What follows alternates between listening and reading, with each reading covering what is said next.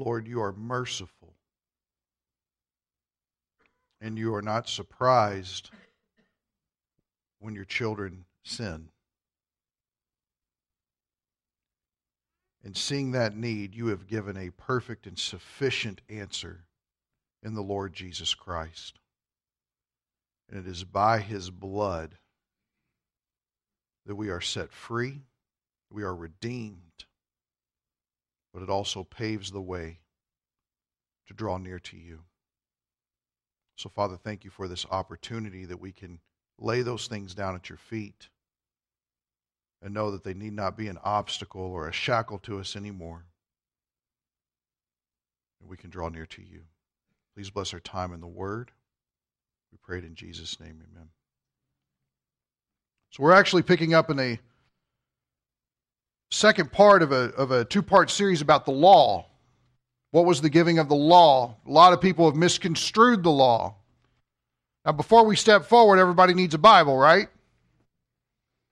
Yes? Am I the only one who thinks that? Okay. And everybody needs a pen, right? If for no other reason, it says Grace Bible Church. That's why you need this pen. Has everybody got a pen? Okay. And Sandy, I like you. I'm not going to throw it. Yeah, well, it's okay. Tom, do you need a pen? Okay. It's when you're hoping there's feathers on it like a dart, you can sail it. There you go. Excellent. That's okay. I love what I love about Tom is Tom will sometimes stop. I don't love that that he stops in. Um, I love that he goes by my office and gets a bunch of pens, and then he goes out and he gives them to everybody that he meets. I love that. That's great. So, does everybody have notes? I'll be referring to them a little bit today. Again, they are for your personal study throughout the week to further reinforce what we're talking about. But something interesting that I want us to see is maybe to pick up with what we left off with last time. At the top of your notes, we always do this primer so that everybody's got their mind straight about what we're looking at. We've been going through the Bible from the very beginning, looking at the major events that take place, and there are five truths that we have found firmly established in the Word of God. Let's go through them quickly. Number one, what you hold in your hand, the Bible, is how God wants to reveal Himself to you. This is what makes the ministry of the Gideon so pivotal. It is God's revelation of Himself.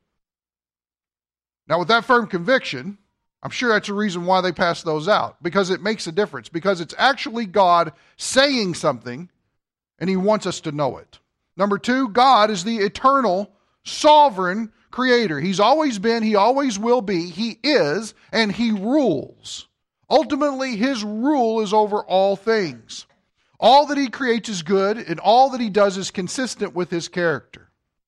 The next one. Man is a responsible agent held to a moral standard. When you and I sin, you can't blame your weird uncle who liked to go ice fishing with only his socks on. You can't do it. He was weird, and that's his problem, and he's responsible for it. But as far as it having an effect or being used as an excuse for why you do what you do or to excuse sin, it's impossible. We are responsible. Sin originates within a person, separating us from God. Where does sin come from? We don't need to be trained to sin. Good googly yesterday. The terrible twos reared their head. You don't need to be trained to sin. I wonder if we don't need to stop in First John one nine again, right? Last one, God declares one righteous by faith alone, apart from works, by faith alone. This is a lot of what we're going to be honing in today because of how a lot of people have viewed the law. Of course, we know, and when we deal with God's interaction with Abraham, Abraham believed God and he was declared what? Righteous. You are righteous for one reason and one reason only. You responded to what God said. You believed the truth that He put out in front of you. That's the very bare bones where we find in the Bible. So here are some things I want us to look at. Number one, when we when we go back and we talk about the law and we pick up where we left off last week, I know that might be weird if you're here just this time and you weren't here last time. Please go listen to it online. But when we talk about what that is, understand, number one, that the law given to Israel was never a means of gaining acceptance with God. If you remember in Exodus four, God calls them my firstborn son. They're already fully accepted. It is not until three months later, when they are led out into the wilderness, that then they receive instruction for living. Now, why is this important? Because that historical event paints the picture of a truth that we have. And that truth is, is that one does not in any way merit an acceptance with God. However, after believing what he has said and being accepted by God, you are then given marching orders for how we are to live life. To mess that up is to take the mountain in Sinai and to stick it in the middle of Egypt right next to the pyramids. Does that, does that make sense to everybody? Is that a good visual? No? Who's awake? Okay, praise God. So you get that, right? It's to take obedience and put it in before the declaration of being a son. Well, if the historical event in the Old Testament doesn't understand that, why do we keep messing up the gospel by and large across evangelicalism? It makes no sense. The gospel that saves people is completely free of works. The gospel that is often being promoted today is something that is known as Lordship Salvation. If you notice the front of your notes, the second paragraph there, I have something for you. And there's a quotation about middle way down in that paragraph. Lordship Salvation faith goes beyond trusting in Jesus Christ as Savior. Lordship faith includes obeying Him as Lord as a condition of eternal life. They have included obedience in their definition and understanding of faith. Therefore, Lordship faith requires works as a necessary condition. Or to say, well, you better do this and this and this in order to be saved about keeping the law, what we're actually doing is what is called front-loading the gospel. Until you check off the grocery list, you can't check out. That's the idea. Now, that's a scary, scary restriction to put on a message of eternal life when we talk about it is a free gift of God. In fact, I've actually heard people talk about the gospel as the free gift that will cost you everything. Aren't you glad Christmas isn't like that? Family gatherings get weird all of a sudden. The free gift that will cost you everything. It's scary to think that we talk out of both sides of our mouths and we don't pay attention to what the Scripture teaches. Now, it's no secret that we have a sin problem, right? This is educational. National Geographic, Why We Lie. That, you've never read anything till you read a pagan perspective that is devoid of God as to why the human condition is one of lying. So, let me read a little bit to you. Our capacity for dishonesty is as fundamental to us as our need to trust others, which ironically makes us terrible at detecting lies. Now here's the thing, are they wrong? Is lying fundamental to us? Yeah, why? Because we're all born sinners, absolutely. So they get that perspective. Being deceitful is woven into our very fabric, so much so that it would be truthful to say that no lie is human. That, sorry, that to lie is human. The ubiquity of lying was first documented systematically by Bella DePaulo. Now, this all sounds like snore stuff, but stick with me. A social psychologist at the University of California, Santa Barbara. Two decades ago, DePaulo and her colleagues asked one hundred forty-seven adults to jot down for a week every instance they tried to mislead someone. Makes you want to go over to Walmart and get you one of those little flip pads and put it right here, doesn't it? No! The researchers found that the subjects lied on average one or two times a day. Most of these truths were innocuous, intended to hide one's inadequacies or to protect the feelings of others. Our ability as a society to separate truth from lies is under unprecedented threat. It's very interesting they use the word truth because they never define what truth is. I think that's interesting. Also, there's a chart that they have included in there. Mitch was able to find it online. This is a really good-looking chart. Why we lie. Here's the pie chart for it. Number one reason, protect yourself. You did something wrong, and you're always trying to cover up. You're always trying to mask or shield your inadequacies to people. Now, this is just one of ten commandments that we're given out. And I guarantee you, this is probably the one that we find most acceptable in our lives. That's why we point it out. The next closest reason, economic advantage. If it's not covering your reputation, it's to fill your pocketbook.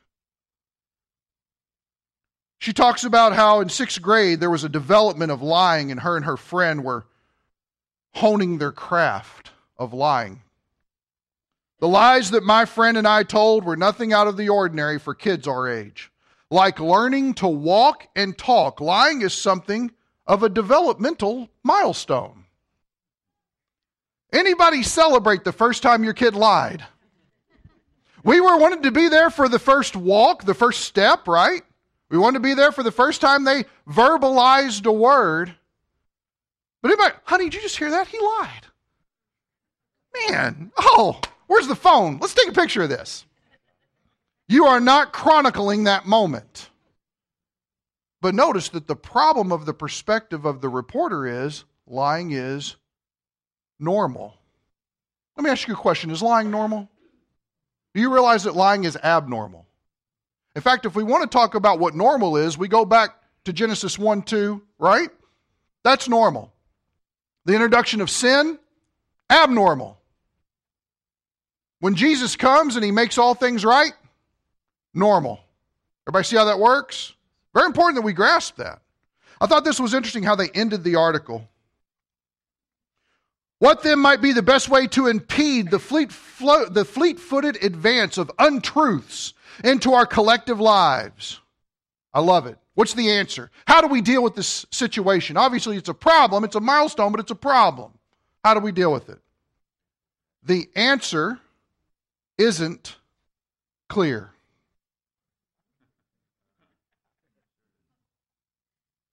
You know what this tells me? They don't believe that truth is a person. They believe it's an abstract thought, and they don't believe it's the person of the Lord Jesus Christ. That's a problem. That's a massive problem. Sin's a problem. So now here's the question. How does the church relate to the law? Good question to ask, right? I found an interesting thing in your notes here. You'll turn over to the second page just to take a look. Some of you are familiar with Arnold Fruchtenbaum. If anything, his last name is fun to say, right? But he is a Messianic Jewish scholar and author, and he's documented some reasons as to why the law is. So notice there's a little chart there on your second page kind of lined out. Number one, in relation to God, the law reveals his holiness. It's his righteous standard spelled out in perfection. Number two, in relation to Israel, it keeps Israel as a distinct people. I'm going to tell you this. It's real important. The law wasn't given to us. It was given to Israel. Not to us, not to you and me. It's not to us. It convicts us. It condemns us. It is the perfection of God in which we could never keep. But it wasn't given to you as a rule for how to conduct your life and achieve intimacy with God. It's not what it was given for. B, to provide a rule of life for the Old Testament saints. C, to provide an individual and corporate worship. D, that by doing them, they would live long in the land. The Israelites living in the land was conditioned upon them keeping this law so that they maintained intimacy with God. Why is that? Well, in Deuteronomy four, we're told that when the nations will look at Israel, who is keeping this law, they will all marvel and they will say, there has been no one like the God that you have who is so righteous and gives you such amazing standards. He's given you such incredible judgments. There's no one like your God. By them living out the law, it exalts God amongst the pagan nations who do not have the law. Number three, in relations to Gentiles, the law serves as a middle wall of partition and thus kept them strangers to the unconditional Jewish covenants so as not to partake of Jewish spiritual blessings as Gentiles, but only as proselytes to Mosaic Judaism. And you just said, what in the world did you just say? Because I got it in front of my face and I don't know what it said. What it's essentially saying is, is that because it was given to the Jews, it keeps Israel and Gentiles distinct. And it keeps Israel and the church distinct. It is a line of distinction is what it is. But number four, this is when it starts to kind of creep over into our area. To reveal and show what sin is. If you read the law, You'll recognize one thing real quick. You can't keep it. Real quick. And it's not because the law is bad. It's because I'm so bad. That's the inadequacy. B, to demonstrate the exceeding sinfulness of the flesh. My flesh is exceedingly sinful. C, to show that living by the law only breeds living that is fleshly. When you try to keep it, you just sin more. How many of, God, I'm never going to act that way when somebody cuts me off again. Liar, right? You know it. The law that we even set for ourselves, we break it. God, I'll never do that again. Oh, we're self-condemning. How about the last one on the next page? To show that the flesh will never get better because it will always serve the law of sin, it will always lead to death, and it will always be profitless. The Christian life is never about our flesh getting better. It's never about us trying harder. It is always about trusting Christ more every day, every moment, every time. Every time. So now, if you look down below that, a common misunderstanding of the law in that second little section in the New Testament, positionally, we are already true law keepers in Christ because he's kept the law perfectly on our behalf. It's a good verse for us to turn to. Let's turn to Romans ten and look at verse four. You can just mark it in your Bible as something to remember whenever we have somebody that wants to try to keep us under the law or perform certain things in order to be accepted before a holy God. That's legalism, is what that is. Romans chapter ten. If the person next to you is having trouble finding it, be a good Christian and help them. Romans chapter ten, verse four.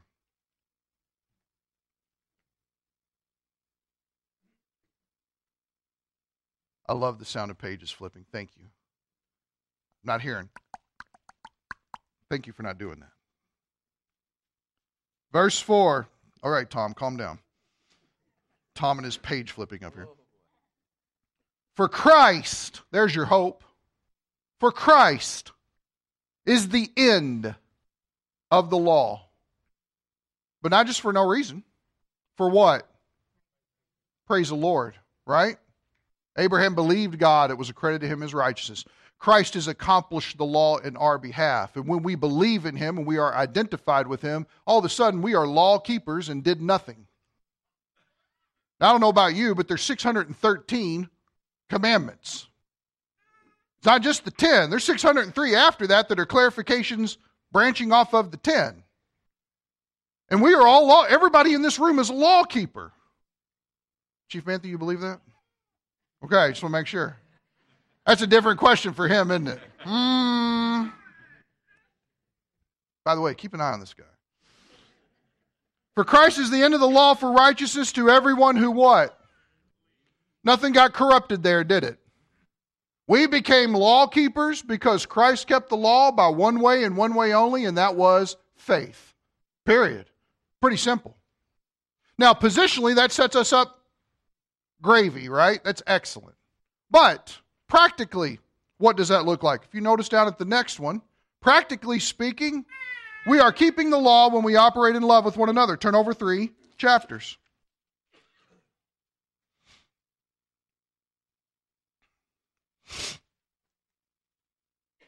Romans chapter thirteen.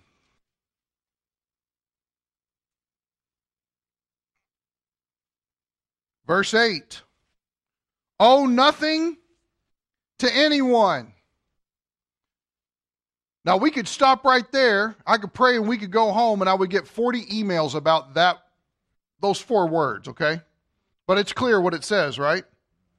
Owe nothing to anyone except your Visa card. No. Except to love one another. For, here's the reason why, he who loves his neighbor has fulfilled the law. Positionally speaking, Christ has fulfilled the law on our behalf, and when we believe, we are righteous. Now here's a question. How are we declared righteous? Yeah, by faith is how that happened, but you've got to measure it. It's by Christ keeping the law, and therefore we get his righteousness. The law is a standard of which to measure. Does that make sense? The law is the perfect standard of God. It's a measuring tool. Practically speaking, how do we fulfill the law? We love our neighbors as ourselves. Here's an interesting thing. When you're loving your neighbor as yourself, you're not breaking the law. Let me ask you this. Let's, put, let's flip it another way. How much do you love you? Think about it for just a second. Scale of one to ten, probably a twenty, right? I love me a lot. Well, here's the thing. Love your neighbor that way. By doing so, you're fulfilling the law. Practically. All of it can be summed up in that. Loving your neighbor as yourself. So the church has dealt with this problem of, should the church keep the law, for years? And I wanted to give you all that as like a prep in your mind for what we're getting ready to see. So turn back one book to Acts fifteen, and this is where we will camp out. I'm sorry, but everything I just told you was actually the end of last week's sermon. But because we clocked in at an hour and twelve minutes, I felt it was good to pray and go home.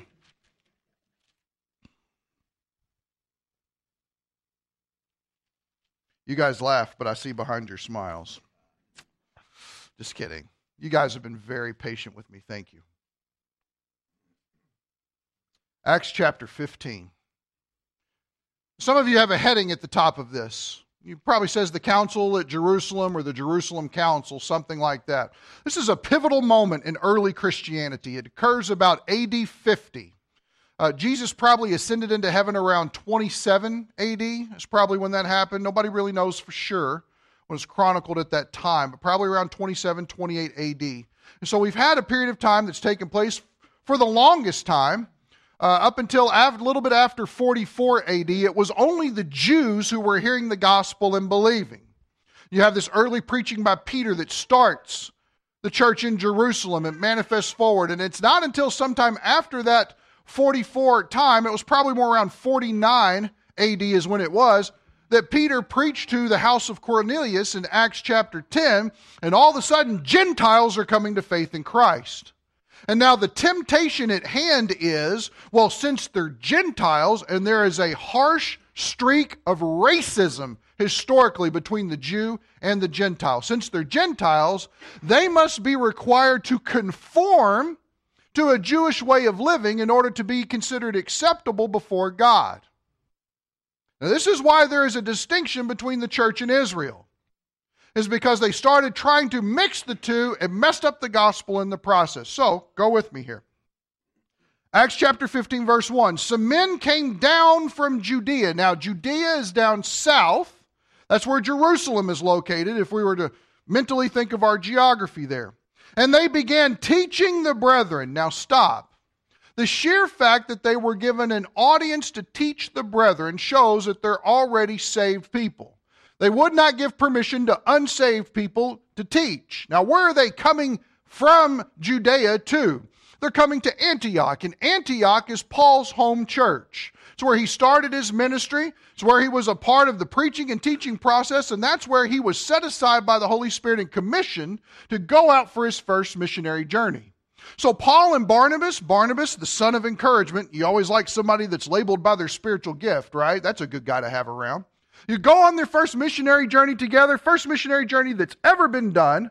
They go around and win a ton of Gentiles to faith in Christ and start establishing churches, training people, loving them, encouraging unity in the faith. Man, it's explosive. It's awesome. And they come back and they tell the home church what's going on, and everybody rejoices and woo, Jesus, right? Everybody's excited about it. Testimony meetings matter. When people are sharing what God has been doing, it matters. So now, they have the guest speakers come. Hey guys, we're from the church down in Judea. Oh, come on in. What do you want to share with the brethren? They started teaching the brethren. Here's the content of their message. Unless you are circumcised, according to the custom of Moses, you cannot be saved. And all the Gentiles in the room went...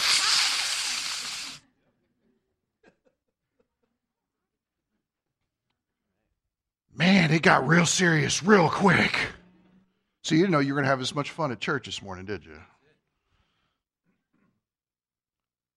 Now, why would this be scary? Look what happens. Look at the reaction. Well, the obvious reason why this would be scary. For the recording to be repeated in eternity on the internet, that was Megan Breakbush who giggled at that. So, and Mitch, do not edit that out, or I will pray against you this week. All right. Verse two. Verse two. And when Paul and Barnabas had great dissension, a sharp, sharp dispute with them is the idea, and debate with them, the brethren determined that Paul and Barnabas and some others of them should go up to Jerusalem to the apostles and elders concerning this issue. Now, that's important for two reasons. Number one, notice that immediately an argument broke out. Christians aren't supposed to argue. About the gospel, we are. If the gospel has become polluted in some way to where it is not faith alone, you argue about it. You argue lovingly, but you argue. Because when you corrupt the gospel of faith alone in Christ alone, you no longer have a gospel that saves. That's dangerous. When you start requiring a work for acceptance with God, you've now given them a reason to boast in accomplishing their own eternal standing. Does that make sense? Dangerous. It's dangerous. It's essentially pushing Jesus over on the cross and saying, hey, move over here. I'm going to die a little bit and make this right. That's not anywhere that we want to be. That's not anything that we could pay. And the audacity of thinking that makes no sense in light of a holy God who hates sin. So we got serious ramifications here that's going on. And so Paul and Barnabas start disputing with them. Now think about this. They just got back from what? Missionary journey, right? What message do you think they were preaching to everybody as they traveled? Hey guys, believe in Jesus and get circumcised and you're good to go. Was that what they were preaching? No, but they just got back and they were having a powwow about how wonderful the works of God were in saving Gentile people. And now they're being told from people from Judea that their message is wrong. Now, why would that matter? Well, the Jerusalem church was the one from Acts two, right? It's the one that was the first church. It was the first one founded. It's the one where Peter and John and James, who actually walked with Jesus all throughout his earthly ministry, were residing there and teaching and discipling people.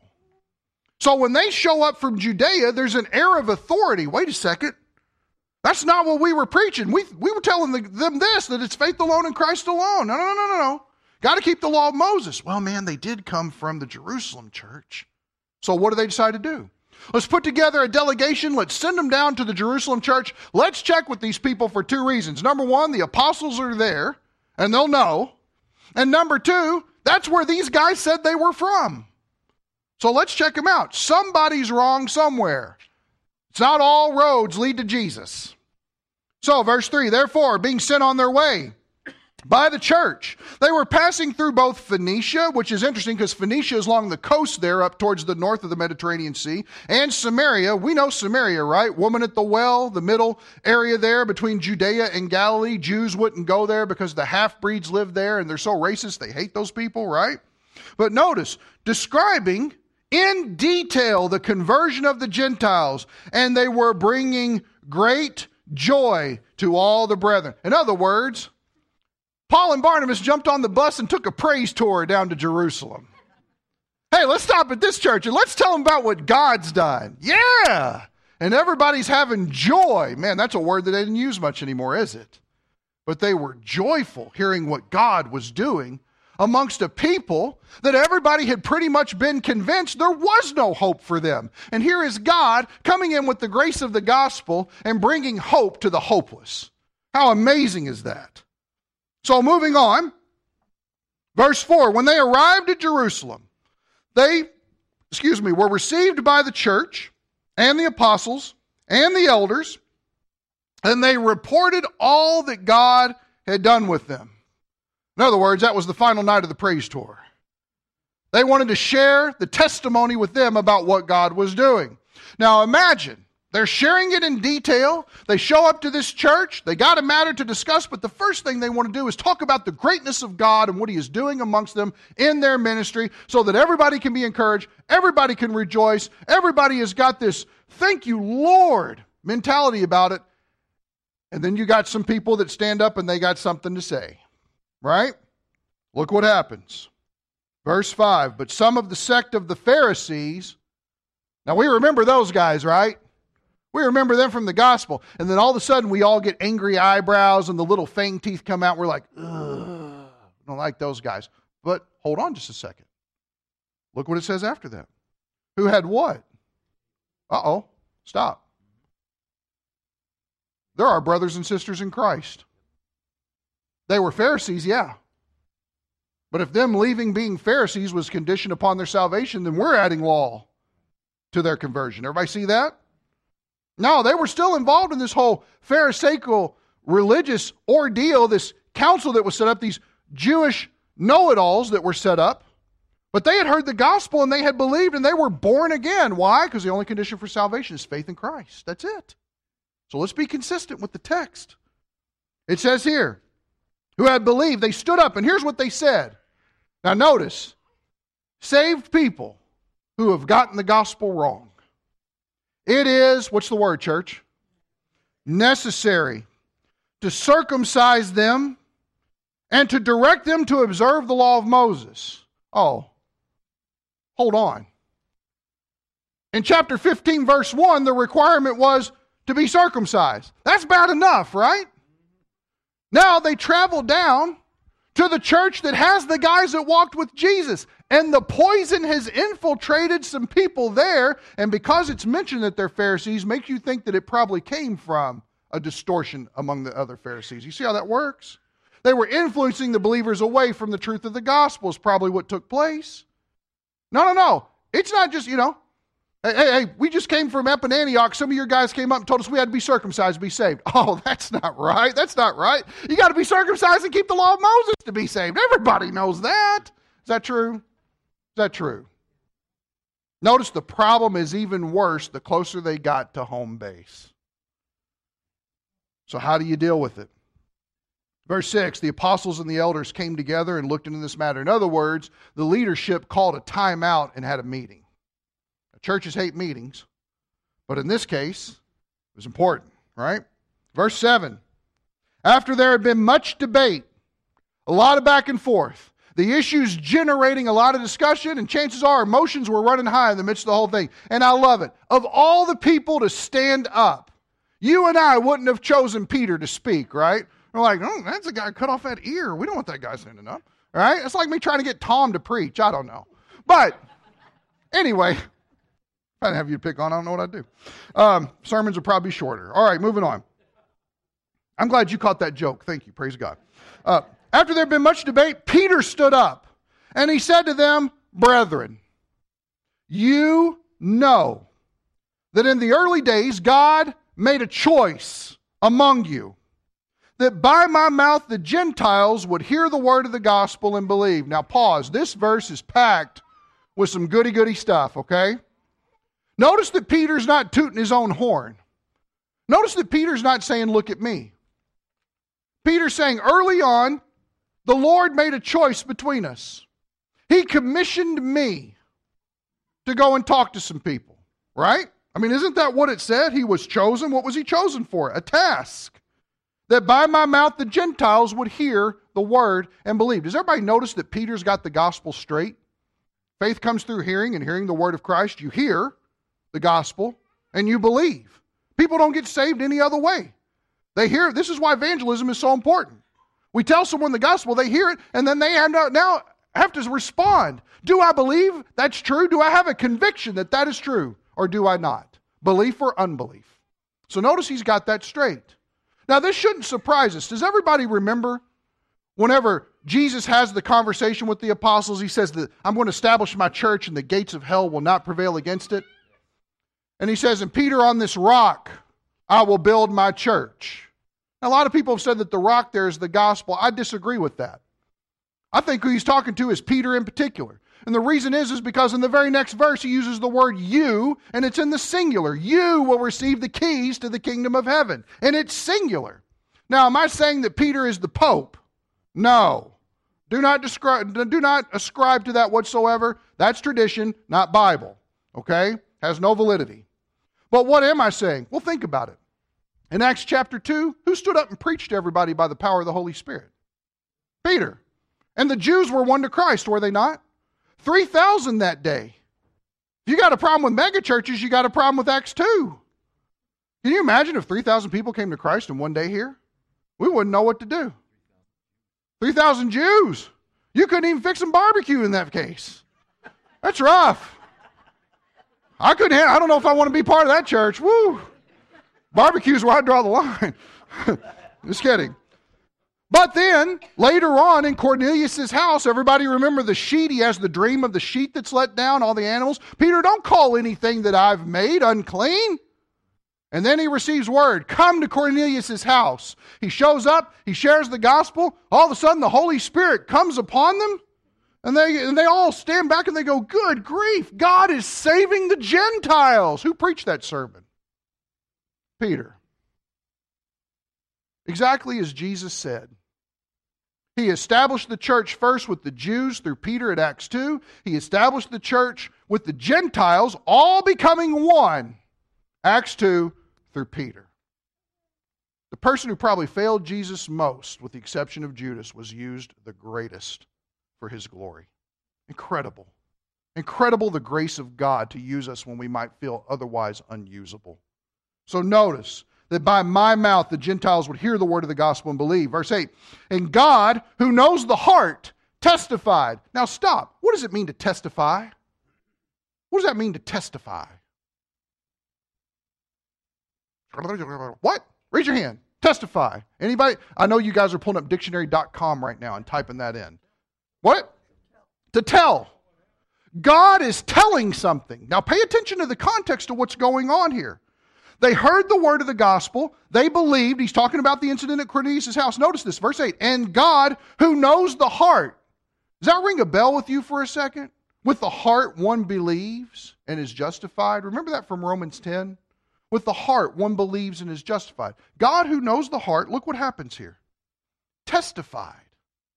He's got something to say about it. He's giving a decisive witness. I mean, it's where we get the word testimony, right?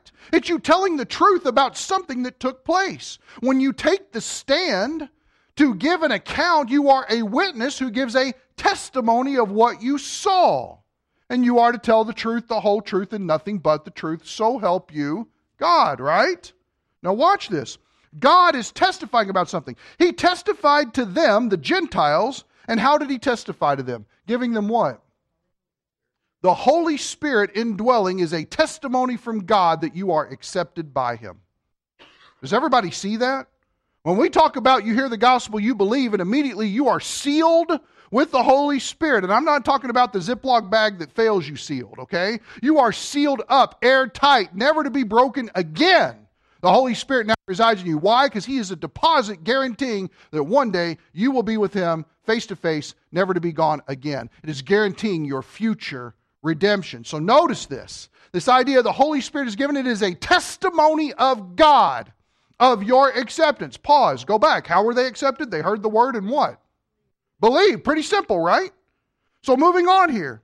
Just as he did all, or sorry, just as he also did to us. Who's us? Jews. What event do you think he's referring to at that moment? Well, the upper room probably. But probably more specifically, the idea of the whole of the church, since they're in Jerusalem, Acts chapter two. In other words, God gave the Holy Spirit in Acts ten to the Gentiles, just as he did in Acts two to the Jews. It wasn't different. They didn't have different requirements. Fireworks didn't go off here, and then like weird dancing bunnies came out over here. It's not weird. There's nothing different about this. He says here, verse nine, and he made no distinction between us and them, cleansing their hearts by what? Your heart is cleansed by faith. Did you know that? I mean, that's what it says. By believing in the gospel, their hearts were cleansed by faith. God, who knows the heart, gave them the Holy Spirit to testify of their acceptance in eternity by Him. Babies are getting saved. So moving on. Verse ten, now therefore, now therefore, test church. What's therefore, therefore? And you have to say it with a southern accent or it does not count. What is therefore, therefore? I'm glad you asked. Because of that, notice what Peter says to them. Why do you put God to the test by placing upon the neck of the disciples a yoke which neither our fathers nor we have been able to bear? This is the seriousness of the matter. Peter gives them an example. Think with me. He's saying, brothers, God commissioned me to preach.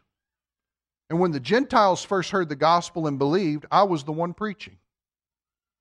And they didn't get saved anyway that was any different from when I preached in Acts two, and the Jews heard the good news, and they believed and were saved. There's no difference. So since there's no difference from those two events that have taken the Jew and the Gentile and have destroyed what separated them and put them together in one new body that is the church of which God is using to reach the world, why in the world are you trying to drag in all this stuff and place a weight on them that keeps them from their acceptance before God mentally? Were they accepted by God?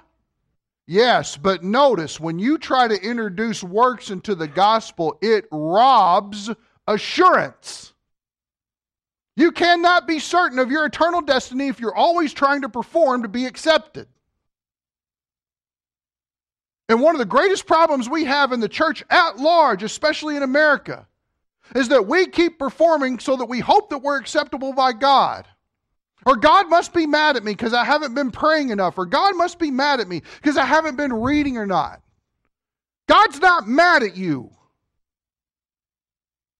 Every problem He had with sin has been taken care of at the cross. That's been relieved. You stand in a place of grace. Don't deserve to be there. Can't ever work your way to be there. Probably shouldn't be there. But you are there. And here's the amazing paradoxical thing about it. God wants you there. So notice Peter's point. Guys, if you bring the law in, you have robbed the church of grace. You've robbed them of their acceptance. Because I tell you this, a, a Christian that has no assurance will not grow. They're too busy waffling around trying to get accepted instead of realizing that because they're already accepted, they can now live a life that they never could have lived before. They actually get to live Jesus' abundant life now, here, in conjunction with all y'all, the church. So let's finish this up. Verse eleven. But we believe. Verse eleven. But we believe. We're convinced. We have a conviction about this. But we believe that we are saved through the grace of the Lord Jesus. Anybody deserve to be saved? No, that's what makes it grace, right? Putting it forward. Him even offering it. Him stooping down to provide the means of restitution for sinful people. Grace, grace, grace, grace. Let it roll off your tongue. It's beautiful. But we believe that we are saved through the grace of the Lord Jesus. Now watch this. In the same way as they also are. There's no difference. They're sinners just like we are. They're saved by faith just like we are, and Jesus died for them just like He died for us. There's no difference. Verse twelve, I love it. All the people kept silent. I like that. And they were listening to Barnabas and Paul as they were relating what signs and wonders, because notice, signs and wonders verify God's approval amongst them, God had done through them among the Gentiles. What place does the law have for the Christian? None. None. None. And every time that you look to it or look to your performance for some reason why God should accept you, you condemn yourself. Because you're not claiming at that moment what Christ has done. Now, does that mean that you're not saved when you do that? No, it's not what I said. I'm saying that you are trying to look for another means of acceptance with a holy God when you're already accepted by a holy God because of His Holy Son. The great exchange has taken place. Our sin has been put upon the cross. The Savior's righteousness is freely distributed to all who believe. So I have two questions to wrap it up. Number one, have you messed up the gospel? Are you guilty? Do you think that maybe it's good in some way or admirable to encourage them to keep on? They, they got to get these works down. Well, they're just not acting right. So we got to give them a couple of hoops to jump through to know, to verify that they're really saved. Pause. Who gives the testimony whether or not someone's saved? God does. God's going to give that speech. It's not my job to verify people. Don't zip up your Bibles. I'll keep you here another forty-five minutes.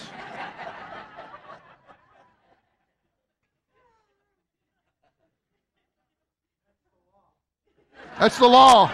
It is. It is.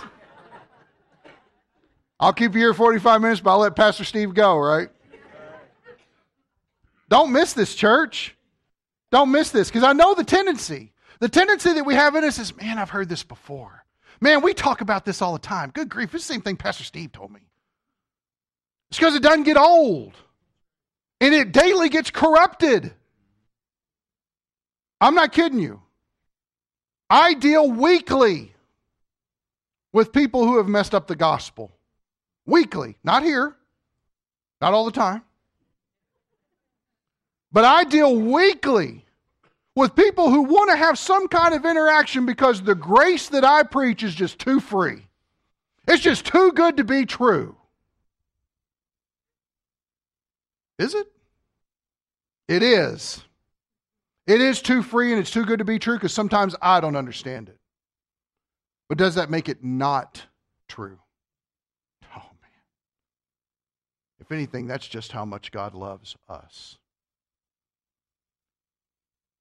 God demonstrates His love for us, and that while we were still sinners, stained, wallowing, loving our sin, rationalizing our sin, given reasons why our view is right and God's view is wrong, even while we were in the midst of doing that, Christ still died. Eternity was against Him, and He still died. Public opinion didn't want Him, and He still died. Everybody had a better way, and He still died. This P H D wrote a paper about why Jesus was wrong, and He still died. Everybody said, I'm going to live how I want to, and God, I don't want anything to do with what you want to tell me. And He still died. I'm thankful He didn't need my approval to get on the cross.